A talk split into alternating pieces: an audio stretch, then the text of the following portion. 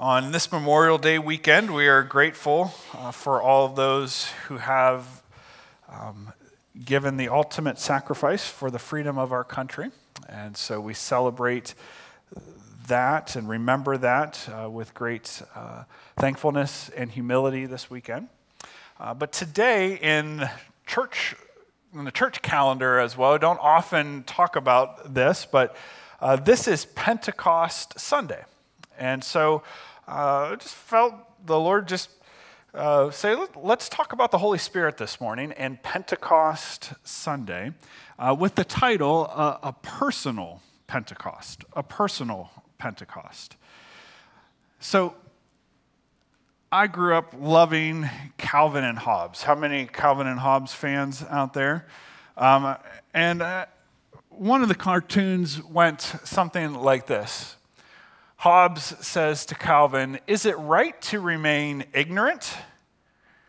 Calvin says, I don't know, but I refuse to find out. One, it's one thing to be ignorant, and when we say, when I'm using the word and when they're using the word ignorant, it's just that sense of is it wrong to not understand something? And Calvin says, well, I don't know, but I'm refusing to find out. In other words, I'm going to remain in my ignorance. And I don't know if you're anything like me, there are always things when it comes to faith that you realize, boy, I'm a little bit ignorant or un. I, I, lack knowledge, I lack understanding about this. And the more that I learn, the more I realize, ah, I didn't see everything. I didn't get everything. I didn't understand everything well. Uh, if we're humble enough, I think, and honest enough as Christians, there will always be things that we will come across with no matter how long we've walked with God, that we'll be able to say, you know what, I was a little bit ignorant of that. I didn't understand that. There will always be things that God will expand our view, might correct our view, might throw some of the stuff we've been holding on to out. And if we're not in a place where that is happening on a regular basis, I would challenge us just to be in a place to say, Lord, would you, I hold all that I know of you open with open hands before you. Shape it, mold it, change it, because there are things that God continually wants to do in our lives to show us who He is and to allow us to live in the fullness of the Christian life. In thinking about this, I want to share a little bit of my story this morning when it comes to the work and the presence of the Holy Spirit in my life as we look in the scriptures this morning on this Pentecost Sunday. Because I grew up in a Christian home. I went to church on Sunday morning. I went to church on Sunday evening. I went to church on Wednesday night. If the church was open, we were there.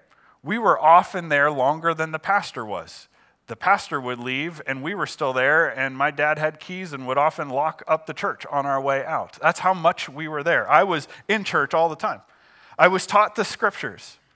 I received jesus as my savior at the age of six. I was discipled by parents and youth leaders and sunday school teachers. I went to a christian college. I was trained in a christian seminary I had evidence of the Holy Spirit's work in my life, but I can say without a doubt that it wasn't until September of 2009 that I had my own personal Pentecost. From my own life and from the lives of others that I know have had similar experiences, I believe that it is possible to be a Christian and not have had a personal Pentecost. There are multiple reasons, but some of them may be that you simply, like me, didn't know about it. Maybe you didn't believe in it. Or maybe when it came to the work of the Holy Spirit, you did not see the need for it or even want it.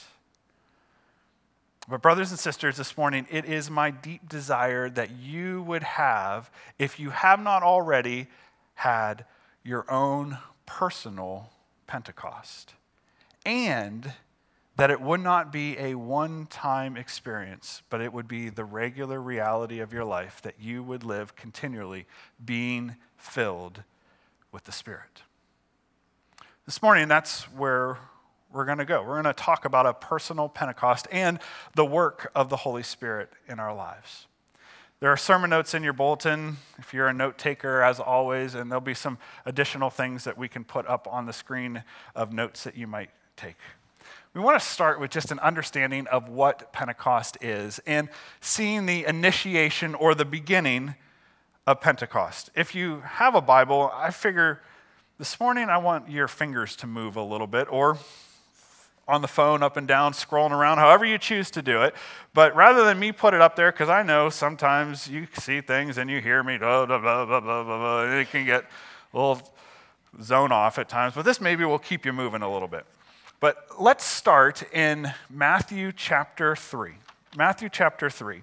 We talked about this a few months ago, looking as we studied the, the book of Matthew, but we want to see the promise of John in this idea of the initiation of Pentecost. In Matthew chapter 3, verses 11 through 12, this is what John says as he is in his ministry preparing the way for Jesus to come. He says, I baptize you with or in water for repentance. But after me will come one who is more powerful than I, whose sandals I'm not fit to carry. He will baptize you with the Holy Spirit and with fire. His winnowing fork is in his hand, and he will clear his threshing floor, gathering his wheat into the barn and burning up the chaff with unquenchable fire. John, in his ministry, preparing the way for Jesus to come, promised that there would be one who is Jesus, who was Jesus, that would come after him. Where John baptized with water for repentance, for the forgiveness of sin, Jesus would baptize with the Holy Spirit and with fire. Fast forward through the ministry of Jesus. Turn with me back to the book of Acts, to Acts chapter 1, verses 4 and 5 in verse 8, and we see the promise of Jesus. John makes his promise that Jesus is the one who will fulfill, but Jesus makes a promise to them. After Jesus' life and his death and his resurrection, he appeared to the disciples and 500 others over a period of 40 days before he ascended into heaven to be seated at the right hand of the Father, ruling over all things. And on one of these occasions, we're told in Acts chapter 1, verse 3, he says this in Acts 1, verses 4 through 5. On one occasion, while he was eating with them, he gave them this command Do not leave Jerusalem, but wait for the gift my father promised, which you have heard me speak about. For John baptized with water or in water, but in a few days you will be baptized with the Holy Spirit. John's promise, Jesus affirms that promise and says, It is soon to come. In verse 8, he tells them what will happen when they are baptized with the Holy Spirit.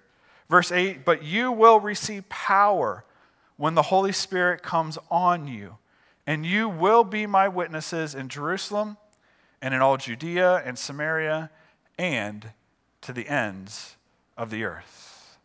Jesus affirms the ministry of John and the promise and says, I will baptize you in a few days with the Holy Spirit. And when I do, you will be empowered to be my witnesses, starting here in Jerusalem, moving on to Judea and Samaria, all the way to the ends of the earth. And because God and because Jesus is not only a promise maker, but he is a promise keeper, the promise was fulfilled on Pentecost. The disciples, though, had their role. The disciples went back in Acts chapter 1, verse 14. They went back to Jerusalem, and verse 14 tells us they all joined together constantly in prayer, along with the women and Mary, the mother of Jesus, and with his brothers for a period of about 10 days. If we do the math, it seems it's about 10 days that they are in this upper room and they are waiting. They are doing what Jesus told them to do. Do not leave Jerusalem, but wait. Their waiting wasn't sitting around watching TV. Their waiting wasn't sitting around twiddling their thumbs. Their waiting was constantly in prayer, constantly, actively seeking God, waiting for the promise of Jesus to be fulfilled. And about 10 days later, it was.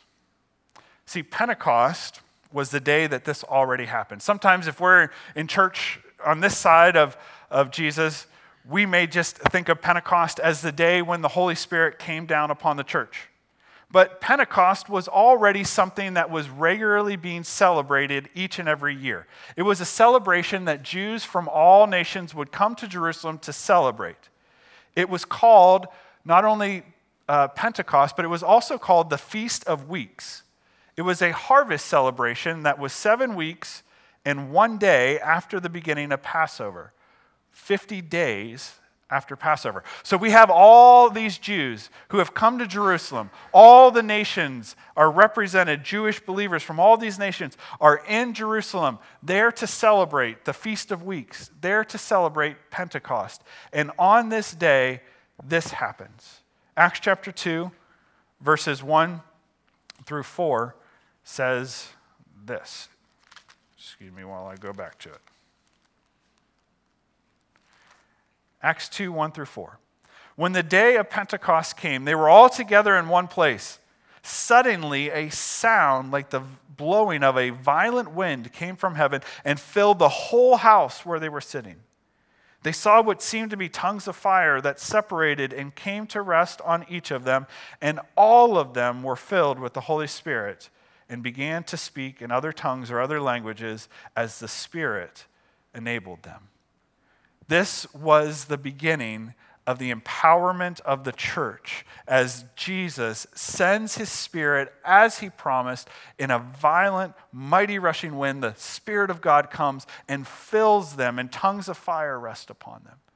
And what happened after that is everyone thought these guys are crazy. They've been drinking already here in the morning. They're drunk. And Peter stands up, No, we're not drunk. This is what happened. And he, this is what was prophesied to happen for hundreds of years of the Spirit of God being poured out. And he preaches one of the greatest sermons, other than probably Jesus, on the Sermon on the Mount. And on that day, 3,000 Jews heard and believed and were added to their number. Talk about a successful day in the kingdom of God. 3,000. The Spirit comes, and 3,000 come to Christ as promised, the Holy Spirit came at Pentecost. And as you read the book of Acts, as you trace church history and the church's expansion, you find consistent Pentecosts for those who receive the message. Most receive the Spirit as they believe. It's, it's at the same time. But there are some that need to get caught up because of a measure of ignorance, lack of knowledge that they had about the Spirit. Which brings us back to where we read at the beginning of our time in Acts chapter 19. Acts chapter 19 gives us some ingredients for a personal Pentecost. It's kind of like thinking about a cake. Now, if I were to bake a cake, I am not going to do it from scratch. I'm going to go to the store and I'm going to get one of those cake mixes where almost everything is done, where I just need to get some eggs or some water or oil, whatever the recipe may call for, and put it all together. Now, if I just put a couple of the ingredients in, but I missed one, most likely I'm going to get a form of a cake but if I were to give it to you, you might take one bite and say, Thank you. I appreciate that. And if there was a dog around, you'd find a way to sneak it under the table one way or another. It would be a cake, but it wouldn't be something that you would really enjoy, something that you would really want to eat. It wouldn't be the fullness of it. The Christian life can be like that. We can have parts of the Christian life. And it can be the Christian life, but there may be ingredients or an ingredient that is missing, that you will not experience the fullness of the life that God has promised for us. for these believers in Ephesus that Paul runs into, there are ingredients, some that they have, some that they don't, that need to be added so that they have the fullness. And it leads for them to a personal Pentecost. Let's look at these. There are four ingredients that we see in this passage. The first one is faith. The first one is faith. In verses 1 through 2, we see that it says, Did you, and when he found some disciples, in the end of verse 1, it says, Paul asked them, Did you receive the Holy Spirit when or at the point that you believed? And they answered, No, we haven't even heard that there's a Holy Spirit. Verse 4, Paul says John's baptism because they said, We received John's baptism. And Paul says in verse 4 John's baptism was a baptism of repentance, and he told the people to believe in the one coming after him, that is, in Jesus.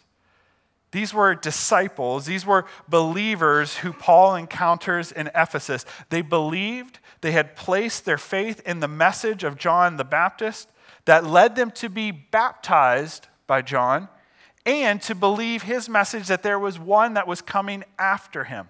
These were people of faith. Faith is needed. Faith is needed for salvation. We believe that we are saved by grace through faith in Christ. It's not our work, it is the gift of God, not by our works so that no one can boast. It is a gift of God that is activated by our faith as we believe in Jesus, in his life, in his death, in his resurrection, in his standing in, taking our punishment upon himself so that we would have eternal life, the forgiveness of sins.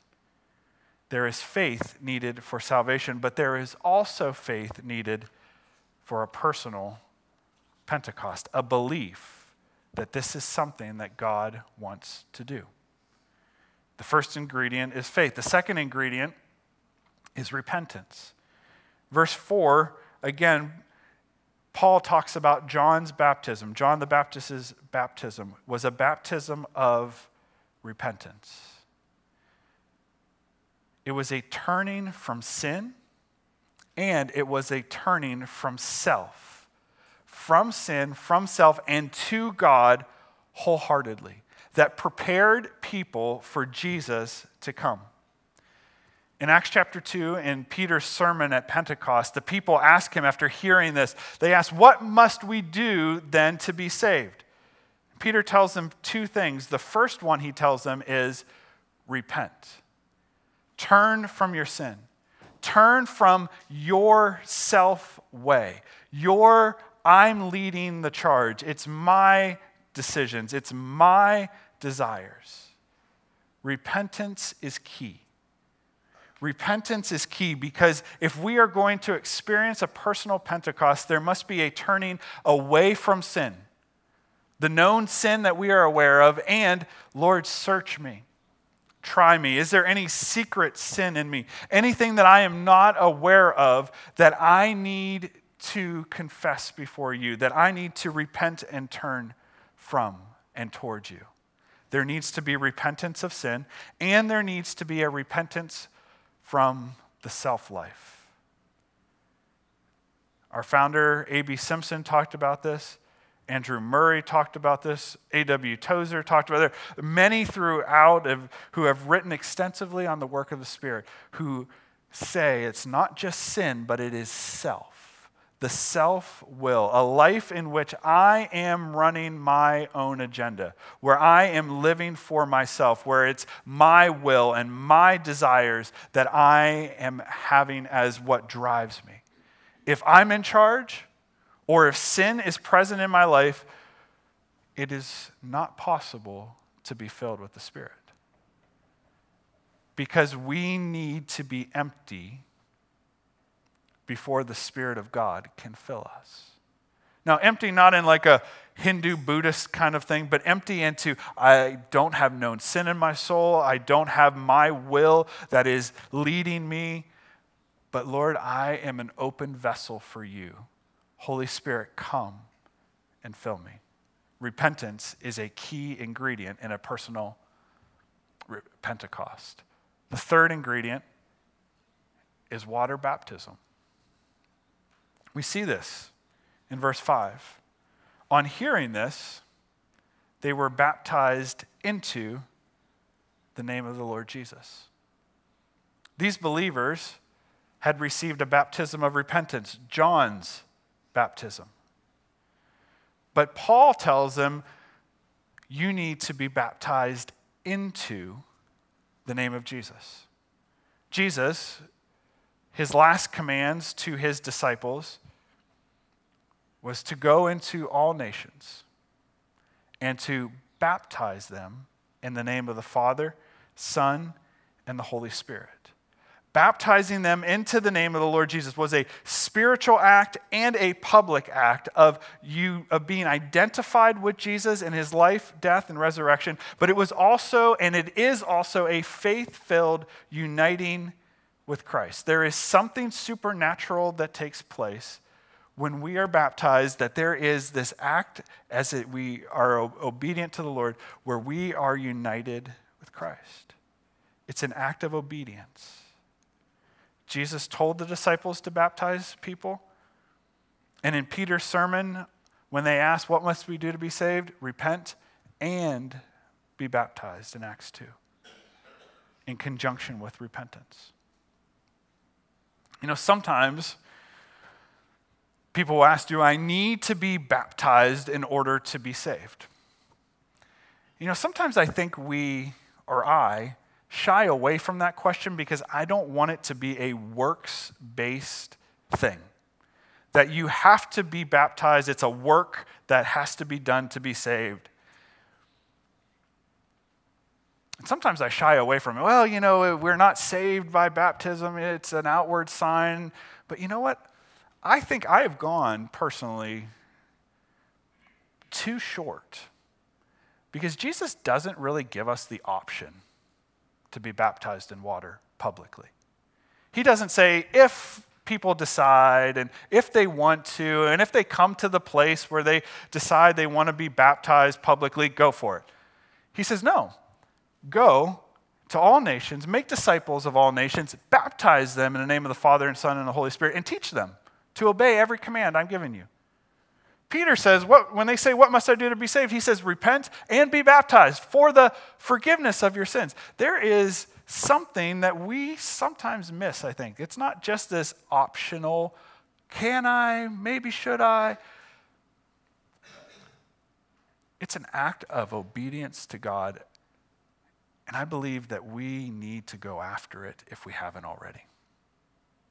These disciples were baptized in the baptism of John. And Paul says, you need to be baptized in the baptism of Jesus. You need to be baptized in the name of Jesus. Here's why I think it's important. Certainly, water baptism is our opportunity to be able to declare to the world, yes, I am a follower of Jesus. There was outward Outwardly, I want to show what inwardly God has done.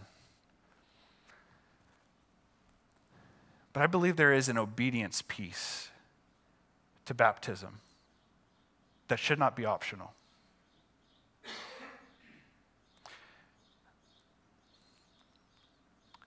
If we are, cannot be obedient to the command of Jesus to be baptized in water publicly, how are we going to be able to be obedient to the command to be filled with the Holy Spirit? Does that make sense? That, that if we're saying, I don't, maybe I can, maybe I shouldn't, maybe I. And this is a clear command of Jesus be baptized. This is a clear command of Peter when asked, What must we do to be saved? Repent and be baptized. I think it should be, it should not be an option for us. It should just be this is the next step for me. If I haven't been baptized, I want to be obedient to the Lord. That it is this act of obedience that opens us up to say, Holy Spirit, not only do I want to be baptized in water, but I want to be baptized in the Spirit. So if you're listening and you're like, I've never been baptized, I've never stood before other believers. I've never gotten into those waters and gone down under the water and come back up. I would encourage you that you would talk to me and we'll plan for that to take place. These disciples lacked it. May we be people who practice it. The fourth ingredient then is spirit baptism. Verses 6 to 7 then says, When Paul placed his hands on them, the Holy Spirit came on them, and they spoke in tongues or other languages and prophesied. And there were about 12 men in all. They were baptized, and then Paul lays his hands on them, and the Spirit comes upon them. Two distinct works. I know there are varying views on the filling or the baptism of the Spirit, however it may go. In the Alliance, we believe these are two distinct works there is the salvation work, and there is the work of the baptism or the filling of the Spirit subsequent or following salvation. It may happen similarly at the same time, but they are two separate works. The Spirit seals us and is present in us at salvation. This is why in my story, there was evidence of the work of the Holy Spirit in my life. But there is a separate, subsequent work from salvation where the Spirit comes upon us, where the Spirit fills us, where the Spirit empowers us, where we have a personal Pentecost.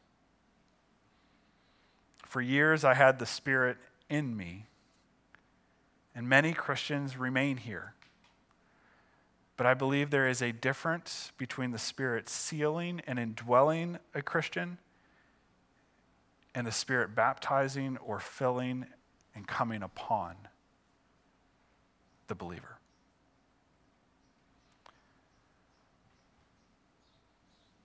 So, what does this mean for us? How does this happen in our lives? Third, how do we receive a personal Pentecost? Now, as I talk about this for the next few moments, I want you to know this is not prescriptive. In other words, this is not how you do it, how it always happens. This is descriptive, how God did it in me. But I believe there are some commonalities that are needed. And as I read others, some who have gone well before me, well before us, these are commonalities that they have experienced as well in leading them to their own personal Pentecost. The first common element is this recognize the need. Becoming aware of your need for a personal Pentecost. This happened for me when I went on a mission trip to Mexico in the most southern part of Mexico, third world Mexico. And these people did not have much, if anything, materially. When they had chicken for a big celebration meal, every single piece of the chicken went in the pot. And they prayed and prayed and prayed and prayed in thanksgiving for this chicken that went into the pot. This was the level of poverty that they were living at. They did not have much when it came to material things. But I just spent time with them and worshiped with these believers, I came away believing they had something that I did not spiritually. There was something they had that I didn't, and I needed it. I lacked it, and I needed it. I didn't know what it was, but I knew that I needed it. So I came back from that trip not knowing what to do with that need. And the Lord provided a mentor in my life that just happened happened in his providence to come into my life and began to talk to him about this longing, this desire, this awareness of this need in my life. And he led me and began to just talk and say, here's the one thing that I think you need to do next. That is wait on the Lord. Wait on the Lord. I was in a place where I did daily devotions, I read the Bible, I prayed. But I set aside a time that I had not been setting aside to seek the Lord. And I began to practice solitude and silence, getting away like Jesus did. He went away from everybody to be with his Father. And as I went away in these times that I regularly scheduled, I would pray. And I was encouraged not just to talk to God, but to ask Him, Would you speak? Listening prayer, not just me speaking all the time. Scripture was very important in that time, reading, and allowing the Lord to, to speak to me through Scripture, but listening in prayer and in, through Scripture.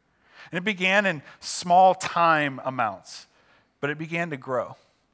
And it began to grow past just minutes into hours. And as the time developed and as the time extended, there were some things that happened in me. One, I began to be less dependent on myself. I also began to have the Lord identify sin in my life that I was not aware of.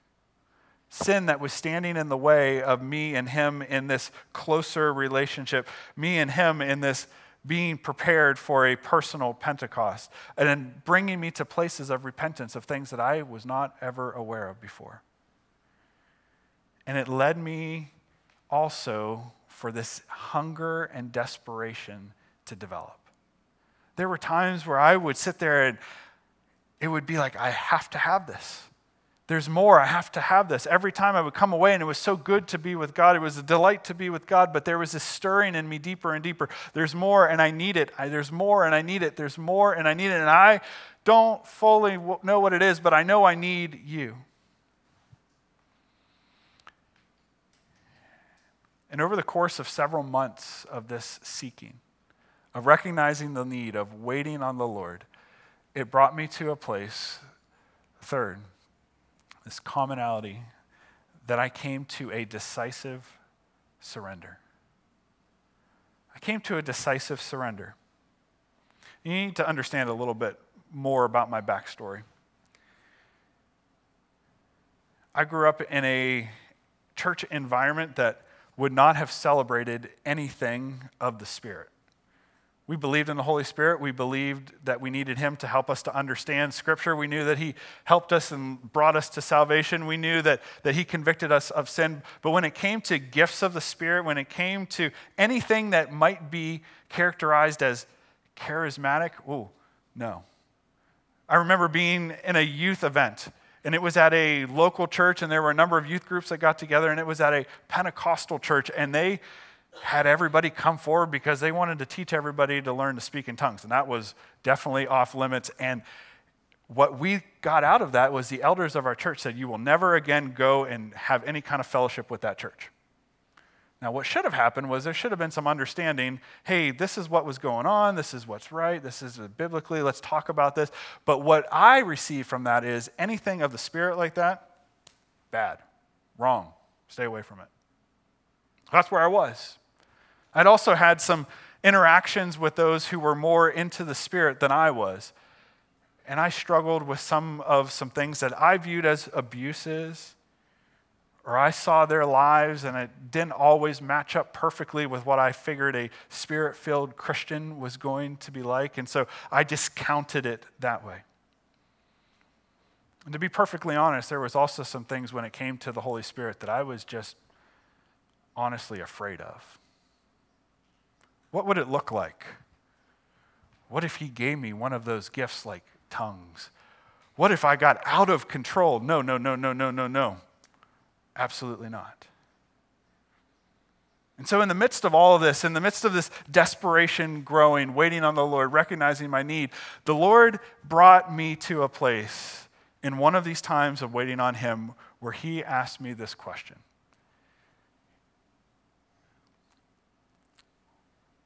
Will what you are seeking, me, will you receive it if it means that you lose control and you speak in tongues? Now, understand, for me, that was like two absolute no nos. And the Lord brought me face to face with those two. And I sat there in his presence for a while. Mm, mm, mm, nope. Nope. Absolutely. I wrestled it out. No, no, no. Until I came to the place where I was like, Lord, if this is what it means, if this is what you will do, so that this desire, this hunger, this longing, this need that I know is there is fulfilled and satisfied in you, if that's what it means, then okay.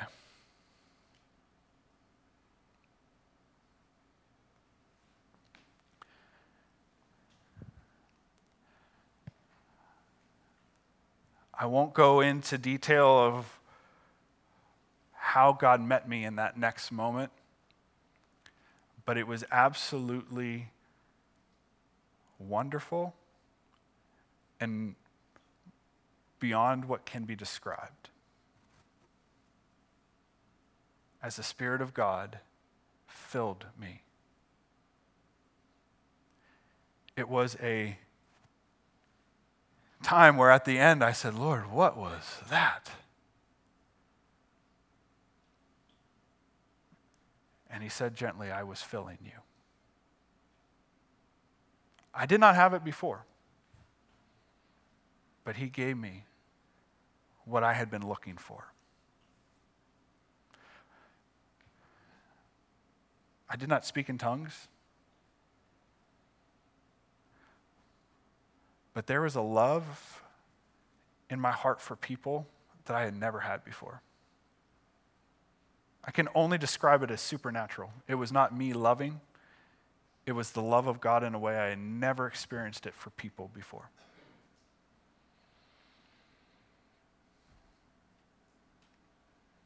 It brings us to a place where what happened was I received it by faith. I wouldn't have been able to say in that moment, I'm receiving this by faith, but I had been brought to a point where I had to just receive. I was brought to the end of myself in that time, in those months, to receive that baptism or that filling. And again, I want you to know this is not prescriptive, this is not how it has to be, but it's descriptive of how God did it in me. One last common element is this it needs to be maintained. Ephesians chapter 5 verse 18 says do not get drunk on wine which leads to debauchery instead be continually being filled with the spirit.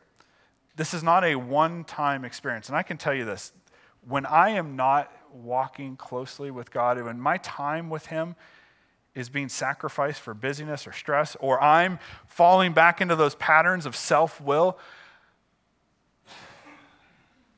there is a deep sense in my spirit that I know that I am not in the walking in the spirit because I know what it's like. And there's always more of it, but I know what it's like. And I know when I've walked away from it. And that's where I know I have to come back. Lord, what have I done against you? Lord, where have I lived in self? And Holy Spirit, would you fill me afresh? Daily, continually, being filled. It's a lifestyle, a lifestyle that I don't clearly always do well, but it's available to every single one of us. So this morning I share my story, and I have us look here and these believers in Ephesus because I fully understand how they felt. When I read them, I find myself going, ah, I get that. I get where they're at. I could put myself in that story. They were ignorant of the Holy Spirit. I was not ignorant of the Holy Spirit in the sense that I had not heard of him, but I was ignorant because I had not been taught about the need for a personal Pentecost, and because, frankly, I was a little afraid, a little bit afraid of losing control. And I share this all this morning because we all need a personal Pentecost. I recognize this morning that the things that I've shared may cause you to look a little weird at me. That's okay. It may also conflict with, for some, their theology on this. And if it conflicts with your theology on this, may I encourage you to do one thing seek Him and see what He does on this. Because He is bigger than our theology. One thing I had to learn is my theology could not contain the work of the Spirit.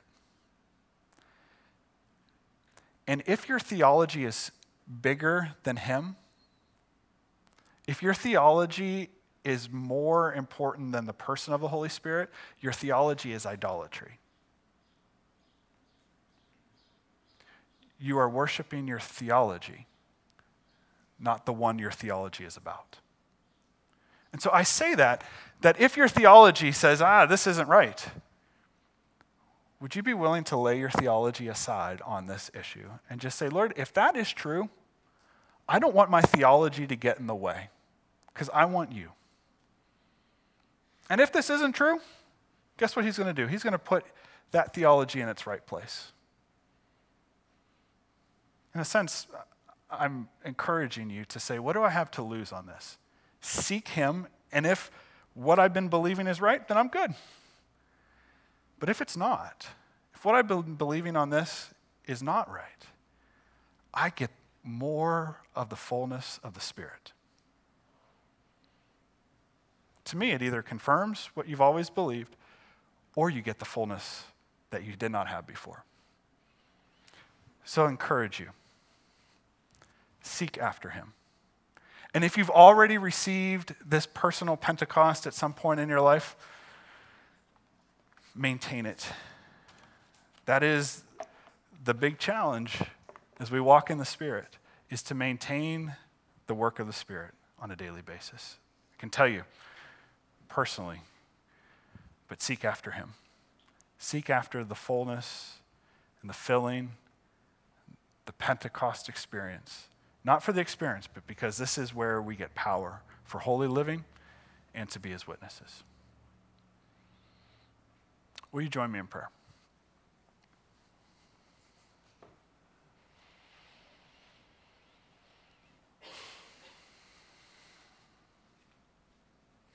Father, more than anything this morning, I hope that what you have done and what you do is the focus.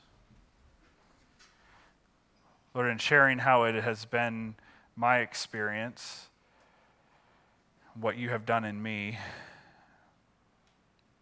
may I, for better or worse, not be the center of this story, but may it be you.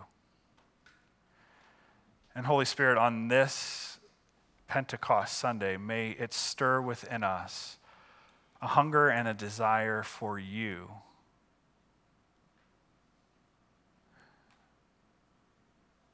For you to have your way in our lives. God, may we be people who are filled with and led by your precious Holy Spirit. Stir within us a hunger Stir within us a desire. Help us each day to remember that without you, we are without power to do this. How desperately we need the power of your Spirit in our lives.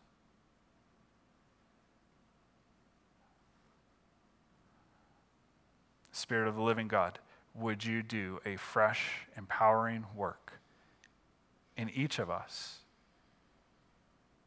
And in our church for your glory, for the display of your goodness, for the empowerment of your people, for the sharing of the good news of Jesus. We love you. We worship you.